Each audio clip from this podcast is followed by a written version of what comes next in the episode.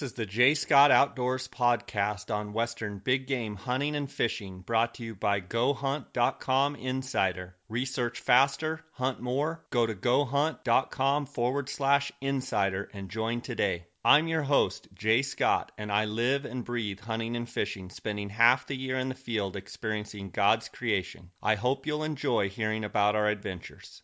Welcome to the J. Scott Outdoors Big Game Hunting and Fishing podcast brought to you by Go Hunt Insider. Today we have a good friend of mine, uh, Michael Park. Uh, Michael hunted, uh, I hunted with uh, elk with Michael way back, I want to say in 99 or 2000. He can correct me. Um, and he shot a really nice bull. Uh, I happened to run into him and his friend Casey Brooks in in Unit 3C, and that's where I met these guys. I believe I was had a uh, thousand dollar truck I was driving at the time and was um, up underneath it. I think my brakes went out. No telling how how many days I had driven it with no brakes, but uh, ran into those guys then, and and they kind of took me under their wing and and um, really showed me a lot about calling bulls and and how to react, uh, you know, to, to different scenarios, and uh, had a ball with them back then, and then uh, had the fortune to um, hunt with Michael on his uh, 23 tag he had here in Arizona and uh, 2009, and we just had a ball of a hunt, and Michael ended up killing a absolute giant bull in in 2009. Um, gross scored, I believe, over 435 inches. Um, just a, just a mammoth of a bull. I believe it was the biggest bull shot in the state of Arizona that year. Um, Michael has shot 48 elk with a bow. Uh, Michael is a uh, blue collar guy. Michael is an ordinary, everyday, you know, hard charging, uh, blue collar, you know, type of guy.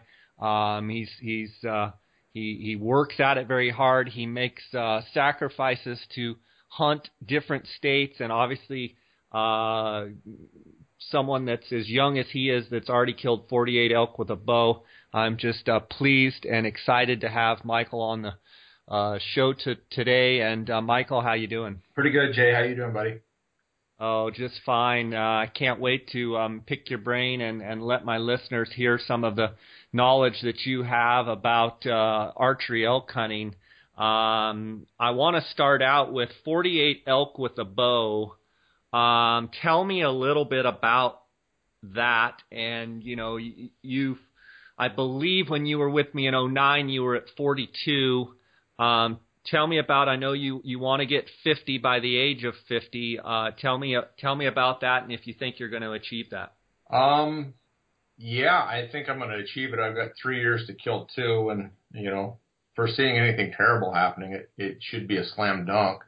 Um, this is kind of a just a personal quest of mine. Back in my mid 30s, um, you know, I was hunting hard, hunting three or four states a fall. I mean, going really, really hard at it. Three and a half, four weeks a year in the field. You know, saving all my vacation, saving my nickels and dimes, so you know I could hunt that much. And uh, you know, one day I was in the field, and um, it's it kind of came to me. It's like, you know, I'm 34 years old or whatever, and I think I can kill 50 of these things before I turn 50. You know, there's guys that have done all kinds of um, great accomplishments in the archery and bow hunting world, but it's just kind of like there's not too many guys that have done something like this. So you know, away it went from there. And here's where I'm at. I need to shoot two more of them in three years the pressure's on. You're going to feel more heat in these next two than you probably felt in the first 48. Uh, Michael, how many states have you hunt? How many states have you hunted in, and how many states have you killed an elk in across the West? Um, it's easier to tell you the states I haven't.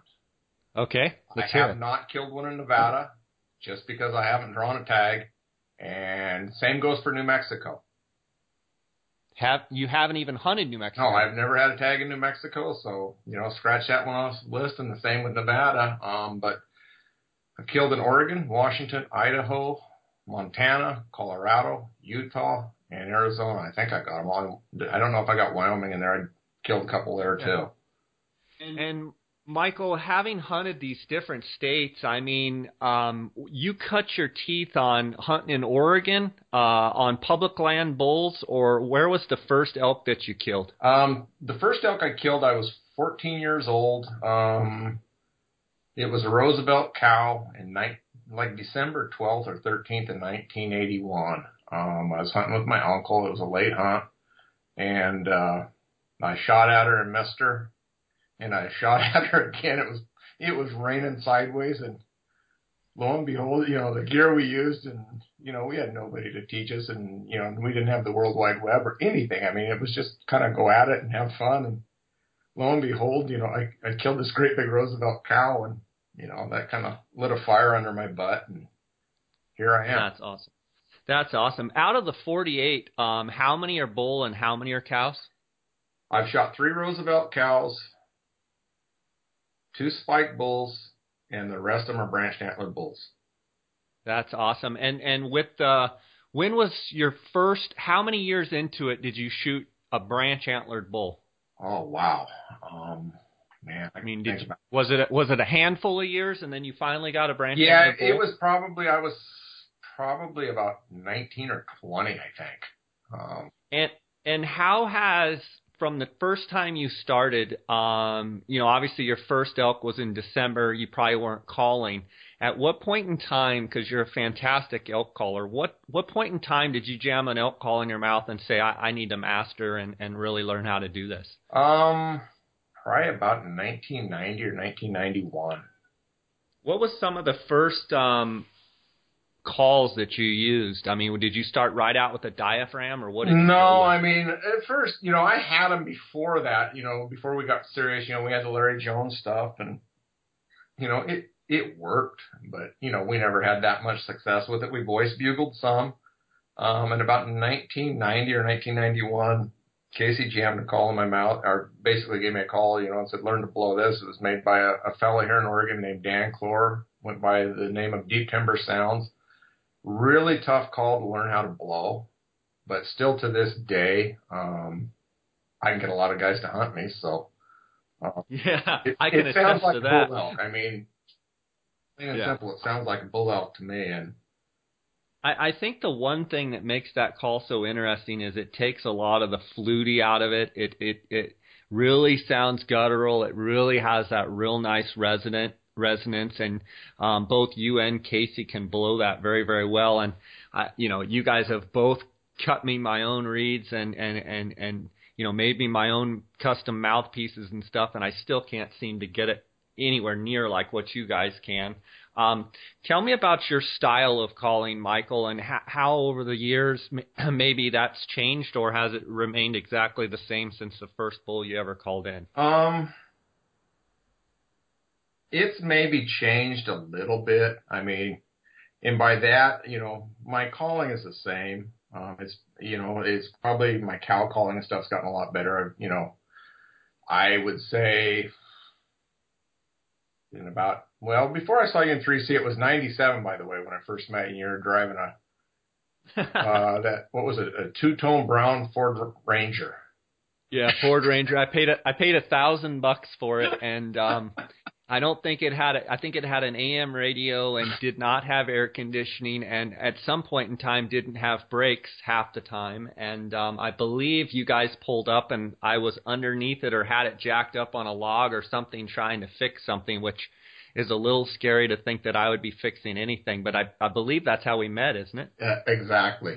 But uh, to get back to what you were saying, I think about then is when I got real serious about diaphragm calling you know, for with the cow sound because before that, you know, you can make a good cow sound with that that bugle too, and it works really well for long range locating a cow call. And it's something totally different that isn't you know floated on the market that you know these elk anymore. They've heard everything, um, but I want to say in '97 I got serious with the diaphragm, and I got a lot of help from Dieter Kaboth on that. Um, you know, no, no, nobody better to go to than a world champion to learn how to do it right. Sure. Um, and he kind of taught me how to use a diaphragm for the cow sounds, and then what the you know the bugle used. Um, that's what I you know use for my bull sounds. I have never been able to bugle with a diaphragm at all. I'm terrible with it. I suck. in, in in your style of hunting, having hunted with you, um, you, you kind of play on the mindset that you know you're looking for elk that want to play. Um, I always tease you and say give them the pipe or give them the ape because you like to chuckle on that call. And um, tell me a little bit about what it's like to just go into the woods and you're just you're just trolling for bulls that want to play.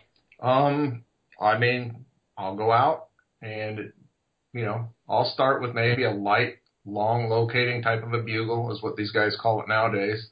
I mean, they've got terms for all this stuff, and we didn't have any of this back then. So, you know, I I don't, you know, they call it a locator bugle and this and that and everything else, but um, sometimes we'll use that, and it depends early in earlier in the season. You know, more so maybe a long drawn out call cow call on that bugle tube um, that reaches way out there. Just kind of, hey, I'm out here. None of this whiny estrus stuff or anything like that.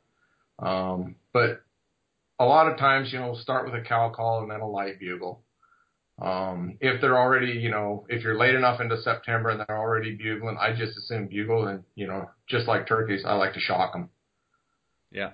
And then once you shock them and they're ripping, uh, you just charge in after them, get the wind right, or um, tell me a little bit about your strategy when you get close. Do you bugle at them more times than not, or, or per state? Are there certain states that you're just going to fire at them with the bugle, or do you slip in and cow call them? Um, try and try and gauge a bull from, you know, my thoughts are you always try and gauge him from a distance because they're more willing to play from a distance anymore. Um, you know, you can kind of feel them out. Are, are they biting a bugle that day or are they biting a cow call? And, yeah. uh, prime example, the bull I killed this last fall, um, heard him bugle first. I gave him a light bugle back. It was early September and he bit right away on that. And, uh, cow called at him. He had nothing to do with it. You know, ten bugles later, I killed him. Um, yeah. You know, it's just like fishing. You got to find out what they're they're wanting to bite on that day or that part of the rut, and that's kind of how I go about it. Um, yeah, Michael, um, you've shot uh, Hoyt, you've shot Mathews, you've shot several different bows, and and and you're very um, very good with your your equipment, and and you, you do all your own stuff. Uh, you know, get all your own arrows, everything. Um, tell me what you're shooting now, um, or maybe you're shooting a couple different bows. Tell me what your setups are right now. Right now, um, I just got a new bow three weeks ago. I got a Bowtech Boss. Um, 36 inch axle to axle bow. Um, seems to be real nice, real smooth. Um, shooting an Easton ACC 371 out of it. Um, I'm fletching them four fletched with the Arizona Pro Max vanes, little bitty vanes, and uh, shooting a shuttle T broadhead, and it's just shooting lights out right now. And you're shooting those 371s. I mean, you've basically stuck with that arrow for a long time. Yeah, they, you know, it, it's a good arrow, um, and I really don't think they'll ever discontinue it. So I'll keep shooting it.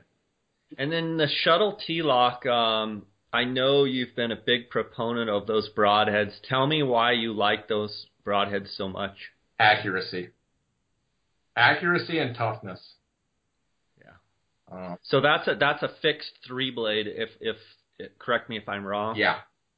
Yeah, and uh, cutting cutting tip or um I, I forget. It's I think they call. Well, the blades, yeah, the the blades are kind of a leading edge tip, right? Right, out to a yeah. chisel point. How many elk do you think you've shot with that broadhead? A dozen, probably. Okay. And what are your thoughts on the mechanicals these days? I, I mean, there's a bunch of good mechanicals out there.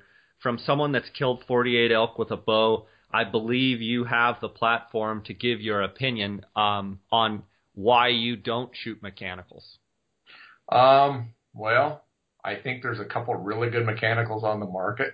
Unfortunately, I live in Oregon, and uh, it's illegal to shoot one here.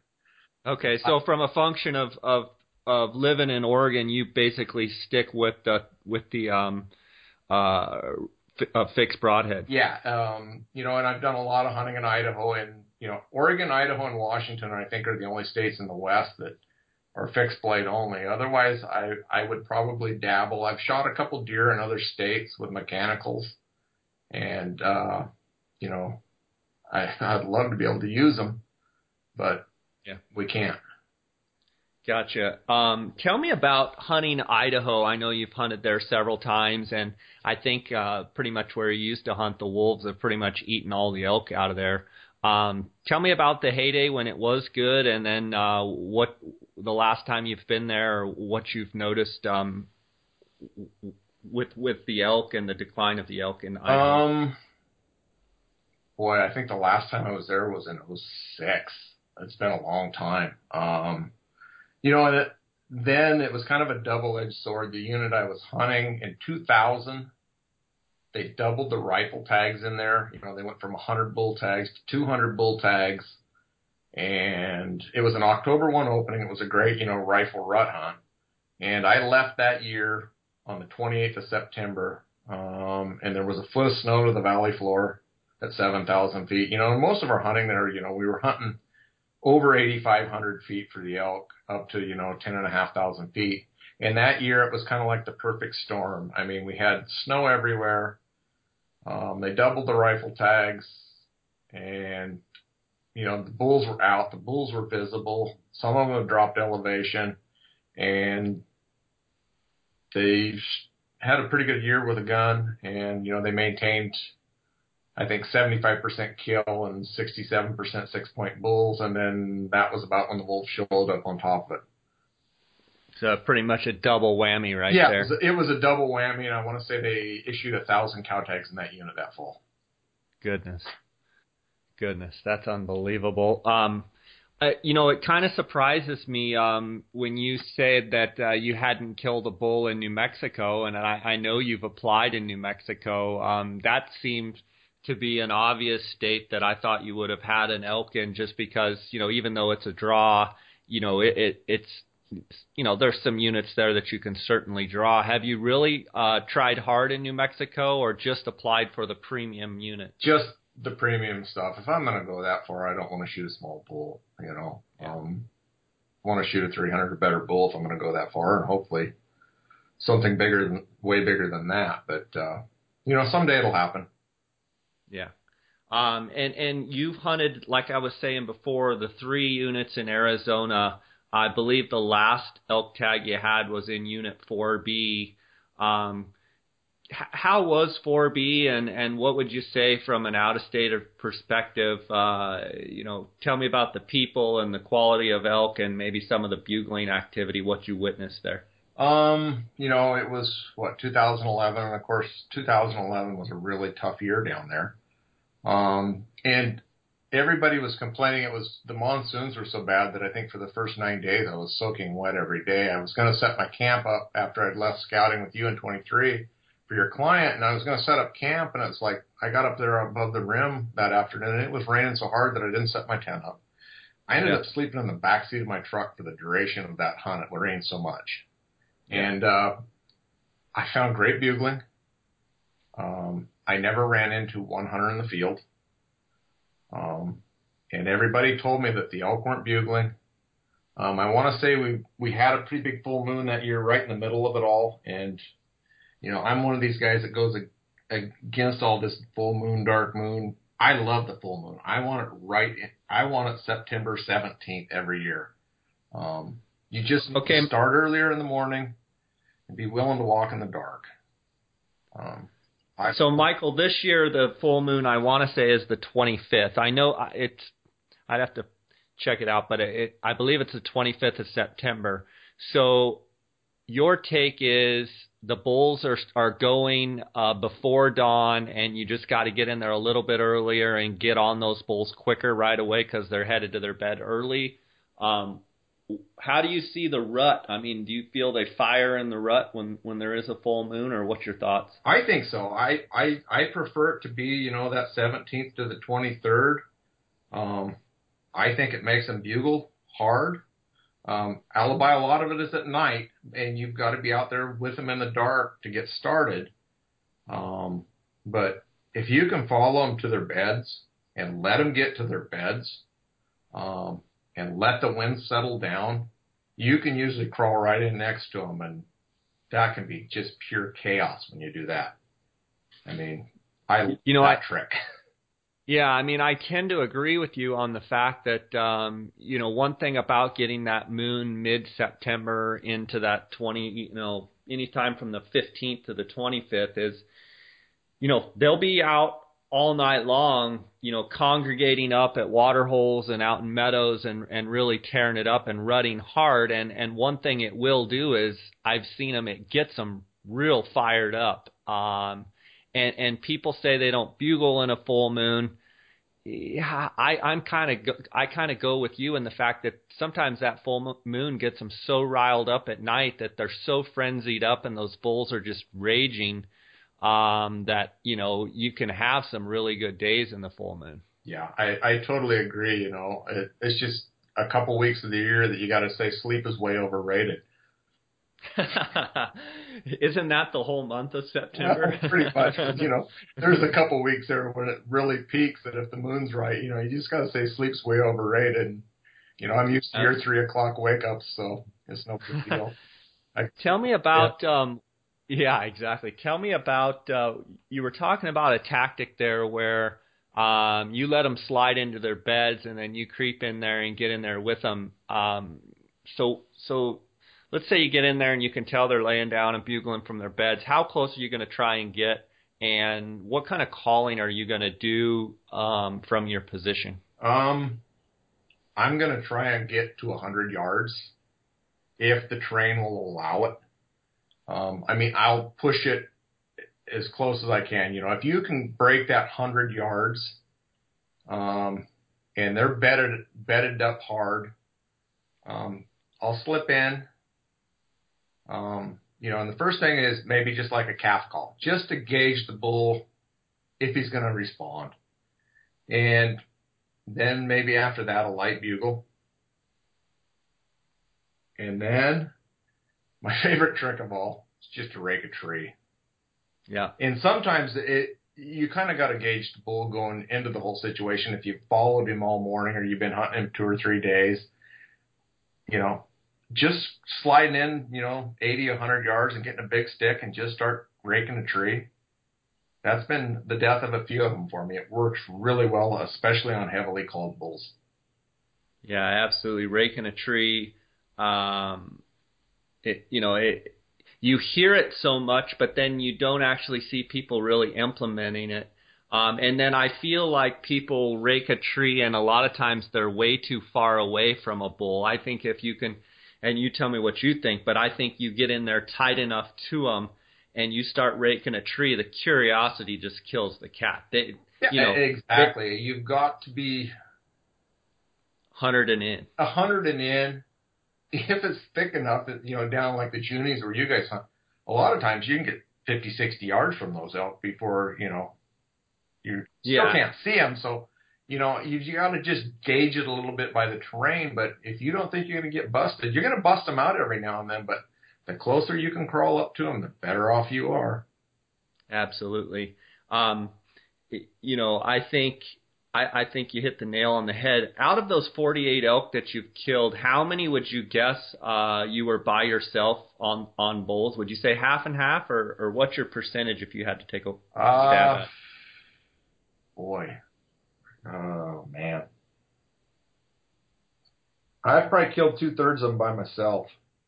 Yeah, and and of those two thirds, um, you know how how many elk have you've packed a lot of elk out completely by yourself. Tell me what you do when you get an elk down by yourself, and maybe you know go into as much detail as you can about specifically what what you're tr- you know how you're trying to attack that elk on the ground and, and getting all the meat and and the fir- some of the first things you do? I, you know, I'm a strong proponent of the gutless method, even if I can drive my picket to it. I don't like to gut them. I mean, you yeah. up to your shoulders in one's chest cavity when you can just work from the top down and it works really well. But you know, when I'm by myself, I mean, I'll start every time. My knife goes in between their ears, runs down their back to the tail, down the back leg, down the front shoulder, peel one side down, pop the ham off, pop the front shoulder, the back straps, the neck, bone the ribs out, reach in, get the tenderloin on that side, cut his head off, and uh, that by then he's manageable enough to where I can flip him over and do the other side the same way. Yeah. Michael, what um, I know you've used a bunch of knives over the years. Um, do you have one specific type of knife that you like to use? Um, and or do you ever use a saw, or is it always with a knife? Always with a knife. Um, you showed me this handy little thing called the Havalon when I was last down there. I think you laughed at it when I first showed it to you. Yeah, well, um, I promptly came home and asked for one for my birthday, but it was three weeks later, and have used nothing but that since. I actually yeah use that for pretty much everything, and everybody says, "Oh yeah, the blades are flimsy and yada yada yada," but you know, just get the blunt tip blades if you're going to work around bone, and the, the point blades are pretty good for the rest of it. Um, yeah, absolutely. Um, in your uh, house there, how much elk do you guys consume uh, compared with other other meat? Um, is it pretty much all elk? Ah, no, there's some black-tailed deer thrown in with it too. I forgot about that. that's that's a subject of a whole other podcast. Michael happens to be a blacktail fanatic, and um, coming from that country where you live up there, I can understand why. Yeah, it's kind of like um, you guys and your Coues deer. Yeah, for sure. Um, we actually enjoyed a Coues deer hunt. What year was that, Michael? When you drew a Coues hunt? Shoot, it had to be like 2002 or. You had a real pickup. I actually had a had a four wheel drive pickup that ran forward. Yeah. It was 2000. 2000. Okay. Um, that was a fun hunt. Uh, you're sitting on a pile of deer points then. Yeah. That's awesome. Uh, let's talk about Mr. Big. Let's talk about uh, 2009. You drew the tag. Um, walk me through a little bit of your trepidation with you know, not putting in for maybe some of the more popular units and um, kind of give me your perspective on how things went down. Well, you know, it's one of those deals, you know, we drew in 97, killed nice bulls. You start the process over again. And back then, you know, you always had a shot of a random tag. You know, it wasn't the 10% pass or 20% pass and 10% of non-residents eating all the tags up. So applied, applied, applied diligently. And, um, you know, of course, my brother drew with nine with hardly any points in the lawsuit year, and then the next year my cousins drew with hardly any points in the, with the lawsuit. I couldn't draw, but you know they drew. that stung a little bit, you know. And we'd always talked about how you know where to apply, and you know I'd looked at 23 South when it first came available, and I couldn't talk my partner into you know anything but nine, and you know, you said, hey, you know, you finally were the one that, you know, said, hey, we can kill a big one here. And he said, well, I've got stuff going on this year. Apply by yourself. So, you know, put in for nine first choice and 23 South second. And um, the rest is history. Yeah. Um, now it takes now it takes the guy that drew this year, I believe, took 18 points to draw the tag as a non-resident. I think I drew it with 13. Yeah, you drew it with 13. Um, um we we found some good bulls um, on that hunt. Uh, scouting, you came early, and we just had a ball and ran all over that unit and beat ourselves up in the rhino and and uh, the trucks and everything else. Um, uh, I think we broke everything we had that trip. Yeah, I, I, you know, I still remember the day when we were way over in another part of the unit, and um, I think it was around 11 or so. And I remember we had a pretty good morning. Um, can't remember. I think it was like the third, third or fourth day of the hunt. Um, you probably have a better memory than I do. And I contacted Jean by text, my wife, just to see how things were going. We had Cody Nelson and Cody Goff and friend Josh Flowers up. They were just up glassing around and what have you. And um, I remember distinctly we were barely got f- phone service, and Gene's like, uh, "You need to get a hold of Cody right now. Um, they've got a big bull found." And I, you and I knew where they were, and we're thinking, "Good night. How are we going to get from where we're at over the, to them?" And um, I'll let you take it from there. But we we headed over that way, and um, man, when we looked through that spotting scope, it was uh, sure a pleasure to see, wasn't it? Yeah, I think we kind of pretty much knew exactly where they were actually sitting that morning, and yeah. uh, you know because we'd strategize. That was the cool thing with that whole deal is those guys and their willingness to help. their willingness to go wherever you wanted them to go look.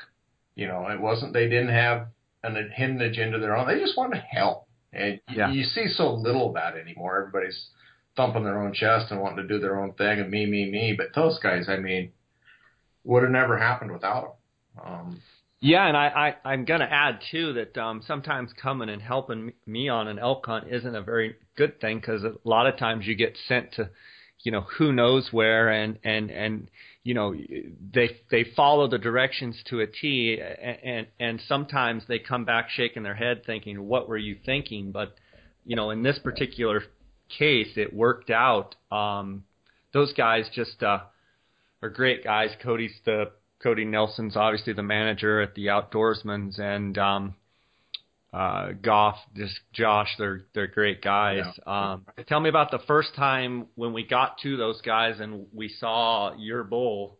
Um, tell me what you thought. Well, I'd never seen eye guards seconds and thirds so long on an elk in my life.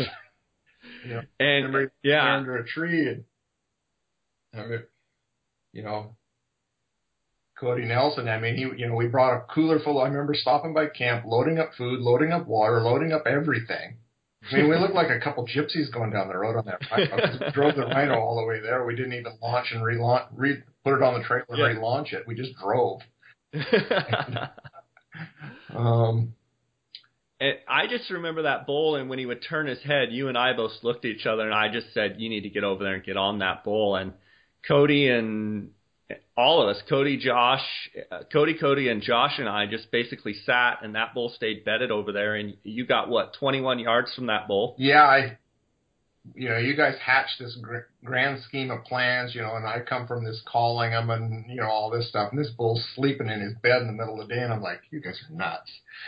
Yeah. but you know, you had a good plan, and you know, it was like, okay, the wind's really good, we can try it. And I remember getting over there, glassing back to you guys you know, we knew a meadow that I could go through and I could glass you guys again to, you know, line up on him some more if he changed. And, you know, you guys were signaling me right there. And about then the bull bugled and I was inside of a hundred yards of him then. And, you know, tiptoeing along and all of a sudden he tied into a juniper raking his horns. And when he stuck his head into a juniper and went crazy, you know, it was pretty obvious that, you know, hey, I better move. And I just, you know, basically hot footed it right up alongside him, you know, and he was 21, 22 yards. And he couldn't go forward. He, you know, he, the only way he was going to come out of where he was, it was, he was going to back up and walk right out at, you know, 25 yards in the wide open. I was going to have a tree to draw when he went behind it. And, you know, he was just raking that tree and raking that tree. And the longer I stood there, the long, and I was actually pretty calm. I was surprised, you know. Um, I didn't know how big that bull was. None of us knew how big at that point. You know, we were just saying, oh, he's probably 385, 390 you know, because we'd never gotten a real good look at his tops. And uh, yeah, he was never in the open enough to really see him for yeah, sure. We just knew it, that if the top matched the bottom, he had to be 380 or 390 or something like that. And I remember when he was raking that tree, I couldn't see that his top's real good either. And then, you know, finally the wind hit my neck, and you know, a second later he stopped and you know froze, and then pulled out of that tree and trotted down the hill and I got my first good look at him, and when he trotted off, I thought, that bull's 415 inches if he's an inch. You know, he's 410, 415 or something like that, and it, I, it's just stunning. Yeah, and I remember when you you made it back to us, and that was pretty much our day, and we we um were all kind of traveling back, and I remember you guys talking about how big he was, and I didn't even want to enter into the conversation. I was just going, "Oh my gosh!" I, I you know we both, you and I, wanted that bull so bad, and um, uh, I believe we went in there. Um, those guys had to leave, and and then it was just you and I, and um, uh, went in there and found that bull. Uh, not at not at first light, but ended up glassing them up, and and we made the call at nine something in the morning to not go after them. And I think we had two or three flat tires on the Rhino. We had we're out of spare tires. I mean, it was a bad deal. It, yeah, it was. Um, that, you're exactly right. I, I think we went to. Cody Goff was still with us that morning. Josh and right. Cody Nelson had to go back to work, but Cody Goff could hunt till like ten, and then he had to headed for town to work.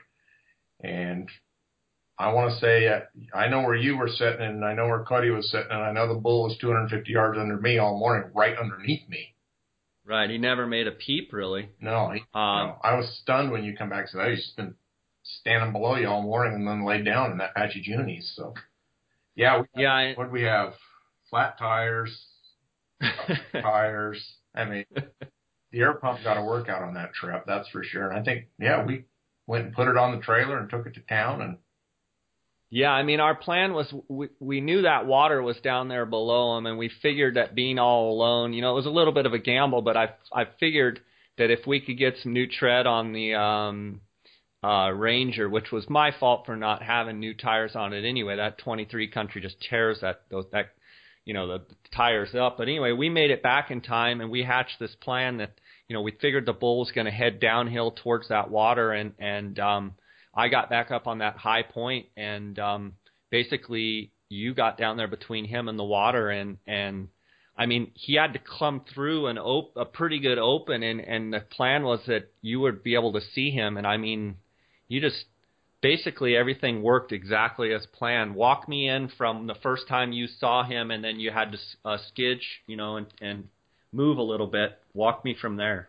Um, I think you kicked me out, and you know we kind of knew which way the wind was blowing. It was blowing the same way it was the day before when it snuck up on him, and you know the plan was to let you get to the high point in case we did bump him because it was down to just me and you at that point, and uh, you know in case I bumped him, you know maybe you could figure out where he went to.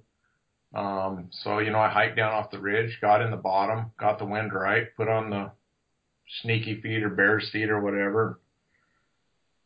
I remember busting a couple whitetails out and thinking, oh boy, I hope they don't screw it up. And, uh, kind of just kept bebopping up the canyon, got down towards the bottom where the water was and was coming to the edge of a big opening and then I could see an elk out in it. And, you know, he was just feeding, you know, it was kind of odd to see him. It was really early in the afternoon, and uh, you know, he was just feeding like crazy, and you know, he was in a pretty good patch of grass. And um, I mean, I think the death of him was he didn't have a cow one with him, and you know, he was just concerned about his belly. And yeah, I mean, the hard part for me was I was up on point. I had just gotten up there, and boom, the elk's up in the opening feeding, and I'm thinking, good night and I can see where you're at down there. I know exactly where you're at, and so I know you can see him. But at that point, you know, the the suspense was just killing me because he was angled downhill, just slow, just buried his head and was just eating like a pig. And you know, I I I I mean, my heart was going a hundred million miles an hour, as I'm sure yours was, just knowing that it was about to happen, and it was hard to believe that it was going to work, just like we, you know, like the plan was hatched. And um, so a- as he kept moving towards you, tell me about, you know, how'd you calm yourself? What did you end up doing? Did you even look at his rack or did you just focus on where you needed to shoot him? Well, I had to make sure I was shooting the right bull. Yeah. But, you know, it was kind of when he, you know, when I met up with him, it was kind of like, wow, this guy's really got big horns. And, uh, I tried to not look at him after that, but, you know, he was speeding so hard and I had a good win from him to me um, that you know, I just as he moved along, I kind of moved where I could move, and pretty soon I come around to Juniper. You know, I kind of crawled through it out the other side of it, and he was out in this opening feeding, and uh, he was quartered pretty hard away, and I, you know, for some reason I thought, man, he's way out there, and uh, I thought, well, I'll get a range on him, and you know, go from there, and I ranged him, and he was 56 yards. And I, you know, for some reason when I was watching him, I was thinking, man, he's 75, 80 yards away. He's way too far for uh, the shot. And uh, when I ranged him at 56, I thought the first thing that went in my mind is I can kill him from here. And uh, so I, I got an arrow out of the quiver. Well, I think the first thing I did is I slid my sight to exactly 56 yards and uh, put an arrow on the string. I was on my knees and kind of hooked up my release and, you know, he was quartered hard and I didn't want to shoot that far at him quartered as hard as he was. And if on cue, I mean, he just took another step, turned, kind of spun downhill and he was as broadside as a McKenzie target could be. And, you know, his head was in two feet of grass. He had no clue I was there. And I thought, well, now's the time to do this because if I miss him, he's not going to know what happened and I'm going to get another shot at him. So I, you know, I, I was pretty calm up to that point, and then I drew my bow back, and it was a whole other story. I started shaking so hard. I've never trembled so hard in my life. And you know, the bull's just he doesn't have a clue I'm there. And I can remember telling myself, you know, and this is gonna sound funny. And it's just, okay, dumb shit. Calm down. you can do this. Put the pin on his chest. Pull through the shot. You can do this. You can do this. You can do this. It's just a big target standing there. And at some point, my bow went off, and I can just remember the arrow. You know, I knew it was a good shot when my bow broke, and uh, I can remember seeing the arrow about halfway there because it kind of went through the sunlight, the shade, the sunlight, you know, and I could kind of track it. And I can remember last seeing it about halfway to him, going, "It's going to hit him," and uh, you know, there was this all of a sudden this, you know, I lost sight of it then in a terrible crunch and. Um, you know, these little bitty flets are tough to see, but I can remember him taking that first jump, you know, from when it hit him and I saw my fletching shear off behind his shoulder with that first leap and uh, fall out of his armpit, and it's like I just killed him. Yeah, he didn't go, but what what what did he go? Forty yards? Yeah, fifty yards, maybe. He went about twenty yards right down into the creek bottom, and he got out on those rocks, and I thought he was just having a problem walking on the rocks. Well, he was already starting to go down, and he come up out of the creek bottom, and I want to say at that point I'd ranged him at 97 yards or something like that when he kind of got up level with me again because we were darn near the bottom of the draw when I shot him. And I was trying to slide my sight. You know, I figured I had five more arrows. I was to, you know, you hear these horror stories and, you know, I'm a firm believer that once you got one in, it don't matter how far they are, you keep shooting. You shoot them, right. you shoot them anywhere you can shoot them. Um, and uh, I was getting ready to shoot again and he went down. And, uh, which he promptly got right back up and then went right back down. And I was kind of wondering what to do. Do I just take off and bum rush him or, you know, there was just a lot of things going through my head. And then I realized, you know, he was done.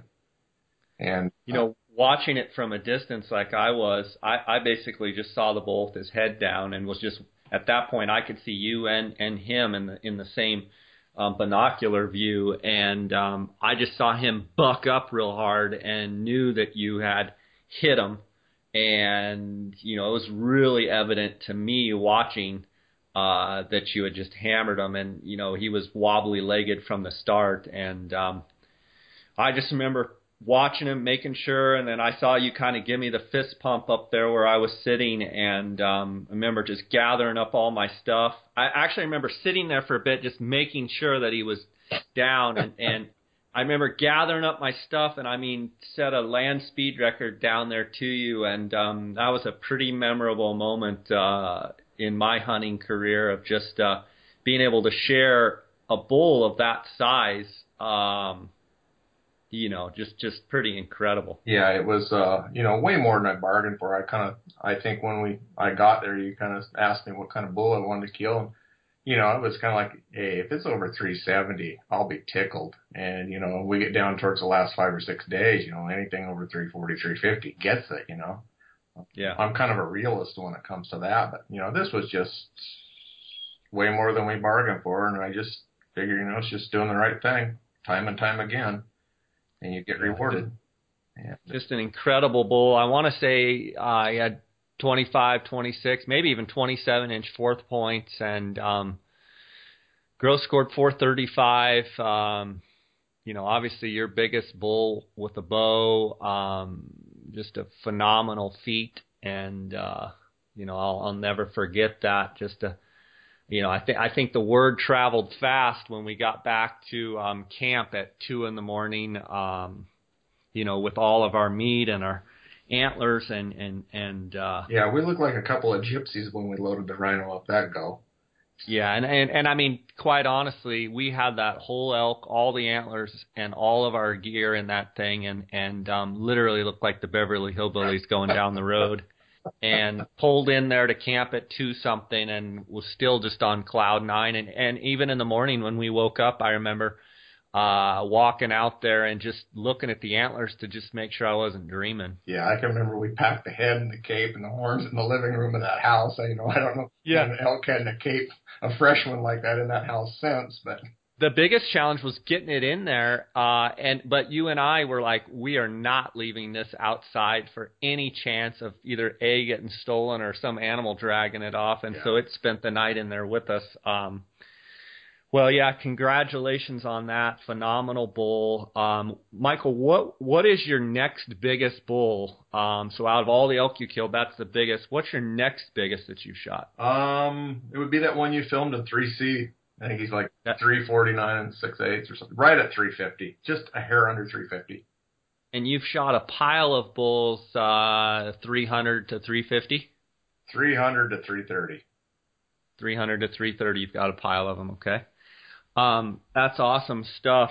Who do you look up to in the hunting industry, um, whether it be elk hunting or, or any any any type of person in the hunting industry? Name a couple guys um, that you look up to. Wow, that's kind of a tough one. There's several of them. For elk, there's a couple guys that I'd have to look up to. One would be uh, Dan Evans. I mean, that guy is an absolute hammer. I've had the pleasure of talking to him once on the phone, and the guy's an absolute hammer. He gets it done every year. The other'd have to be Casey Brooks. I mean, the guy's what has he killed? 65 elk, 70 elk with a bow now, half a dozen over 400. Oh, and then I'd have to say probably Randy Ulmer. I mean, the guy, I you know, my nemesis is a mule deer of any size. Not not talking the size he kills, and he makes it look easy those three guys, a good friend Darren Collins, another fellow Jack Frost. Um, those are some some guys I really look to up to, and then probably the guy that started this whole, you know, 50 of them before I turned whatever age is, you know, as a kid, I mean, the big hammer elk hunting wise, what you read about in Bowhunter magazine, what we had for a publication then was Danny Moore out of Mount Montana. I mean, you know, the shop I went into here locally, the owner knew Danny, hunted with him a little, and so did a couple other guys that kind of spearheaded me along on all this. And uh, you know, always hearing about Danny, um, you know, and how many he killed, and on and on and on. You know, I thought, man, that's that's pretty cool. And uh, actually, in 2013, I got to spend a little time in.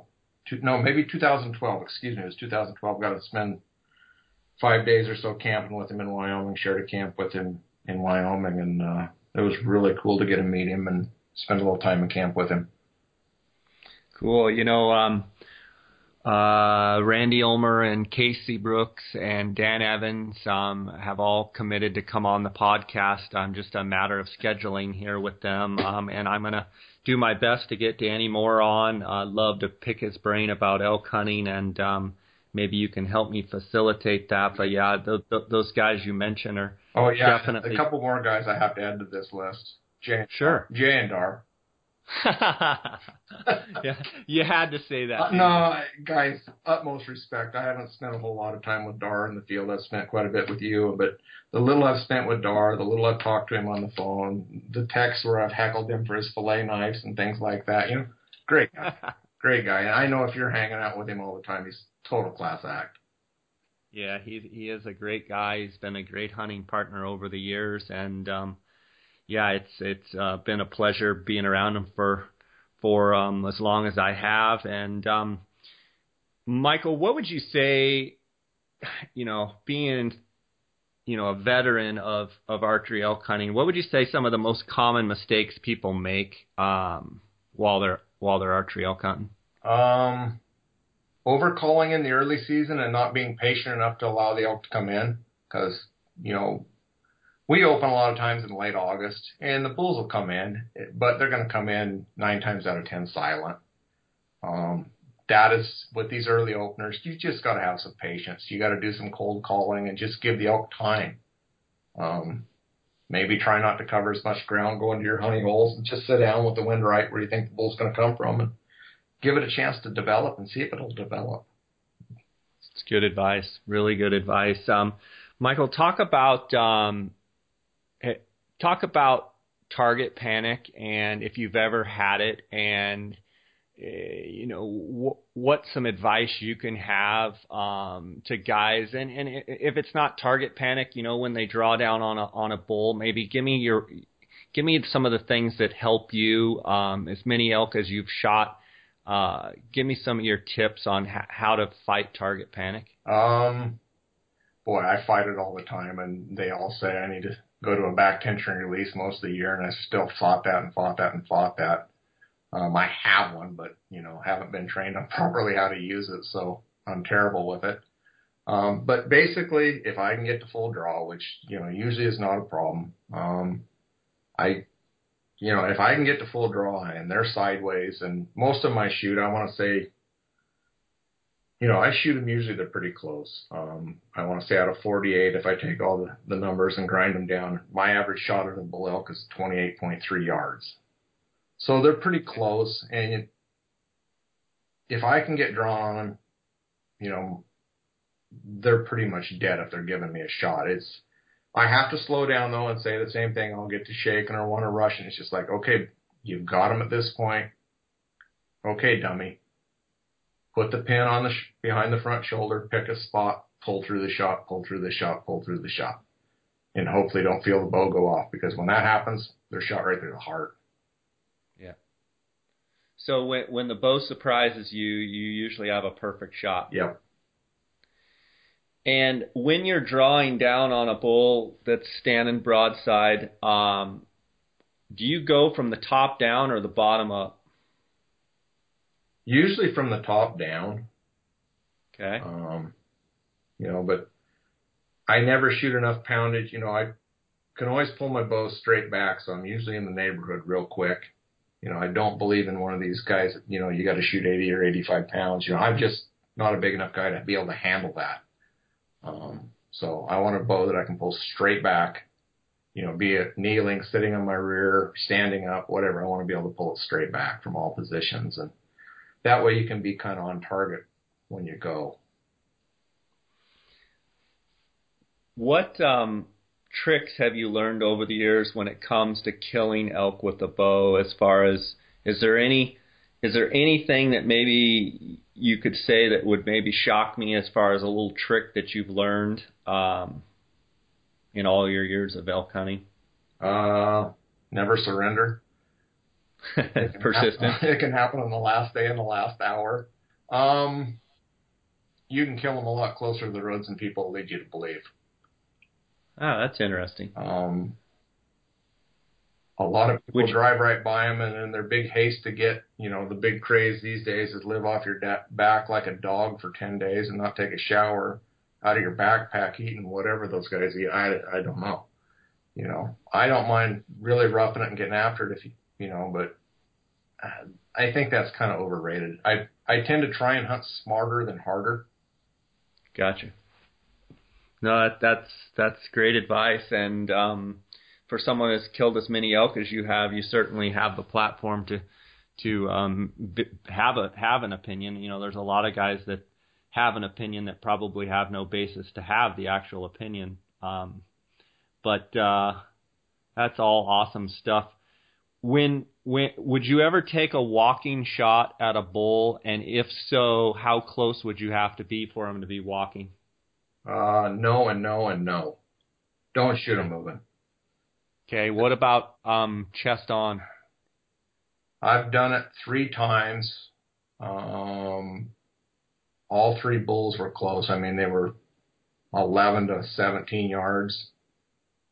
Um, two of them I basically watched die. They took five steps and died. Um, the other one might have made it 40 yards. I mean, it's it's a it's a good shot if you're really ultra close. Yeah, you know it, the I've seen I've seen elk die, you know, shooting them right in the middle. But like you said, you've got to be someone that's accurate and someone that knows what they're doing, and and um, you know the the the the magazines and stuff will tell you never to do it. But there's a lot of guys that have killed a lot of elk that say, you know, in the right circumstance they'll do it, and they're not afraid to say that they'll do it. Yeah, I mean, prime examples, Danny Moore. Ask him about it; he'll do it he loves it. He says you just got to be close, but he absolutely loves it. Tell me about your archery equipment. Uh, you said you got a new Bowtech bow. You've shot Hoyt, you've shot Mathews, um, you've shot Bowtech. Um, I, I hear you saying you're with a 36 inch axle to axle bow. Um, why that one over maybe a shorter axle bow? Um, I've I've shot a, a real short bow the last four years, and you know, I think they're pretty good bows, the short ones, but they're designed to shoot stuff at 20 yards and 25 yards out of tree stands in the east. I feel. Um, you know, I the more I think about it, you got to go to look at what the guys are shooting in target archery, shooting longer distances, shooting 3Ds and things like that. The guys that are successful at, they're not shooting 30 inch bows. Um, you know, so I kind of thought, well, with this one, I'm going to kind of go back to a target platform and build off that. And, uh, you know, it seems to be working. It seems yeah, working. absolutely. Absolutely. So you're looking for number 49 um, this year and maybe 50 if you draw in some other states. Um, so you've got three years to get two bulls down. I'm excited to um, see you reach your uh, goal of 50, and um, can't wait to hunt with you again. And um, it's always a pleasure talking to you. Uh, really enjoyed uh, getting to get some of the insight from someone that's killed as many elk as you have, and I know the listeners will too. Well, that's cool. It's a pleasure to to talk to them all and you know tell them my thoughts on it, right, wrong, or indifferent. Yeah, well, um, so you've got an Oregon tag, you say, coming yep. up that you know yep. know you're going to draw. Yep.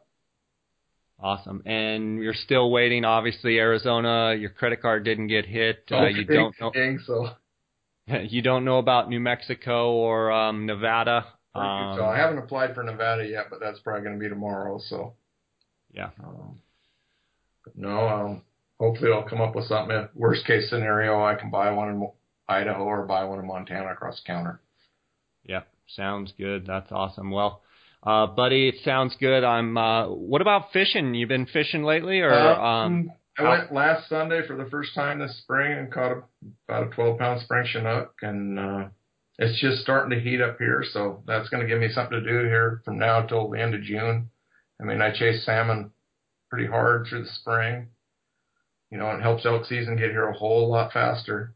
Um, I, I've been trying to talk you into going turkey hunting, but it just hasn't seemed to catch hold with you too much. but it's too much during fishing season. I think you're such an avid uh, salmon fisherman, and um, I'll have to get up there and do that with you here one of these times. And, yeah. And uh, maybe we'll have to do a podcast on all the fishing that you've done. Yeah, I mean, uh, I was gonna say, I think me and you like to fish as much as we like to chase elk around. So yeah, absolutely. So, well, buddy, it was great having you on. Uh, thanks for being with us. And until next time, uh, God bless you. And um, we'll be chatting at you down the road here. Sounds good, Jay. You have a good evening now.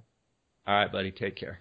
That was an awesome episode getting to hear about Michael Parks elk hunting and his accomplishments. And I can't wait to see him succeed in his goal of trying to, to harvest 50 elk by the time he's 50 years old with a bow and I'll never forget uh, hunting with him in 2009 and uh, getting to be a part of him harvesting the largest elk in the state of Arizona that year at 435 inches. Uh, that was a phenomenal time, and uh, it's always uh, fun to uh, spend time with Michael. And I want to thank you guys, our listeners, for tuning in. And you know, if you haven't s- subscribed on iTunes, please do so. Uh, you will automatically get uh, the updates when I load them onto my Podbean account. They will come to your device immediately. Um, if you have any questions or comments for me, you can leave them at jscottoutdoors at gmail.com. You can follow along on online at jscottoutdoors.com, on Instagram at jscottoutdoors, on Facebook page jscottoutdoors, on our YouTube channel jscottoutdoors. I just pr- appreciate all the support that you guys uh, give this podcast, and I look forward to many more episodes this summer. And um, until next time, guys, God bless. Thanks for listening to the J. Scott Outdoors Western Big Game Hunting and Fishing Podcast brought to you by GoHunt.com Insider. Research faster, hunt more. Go to gohunt.com forward slash insider and join today.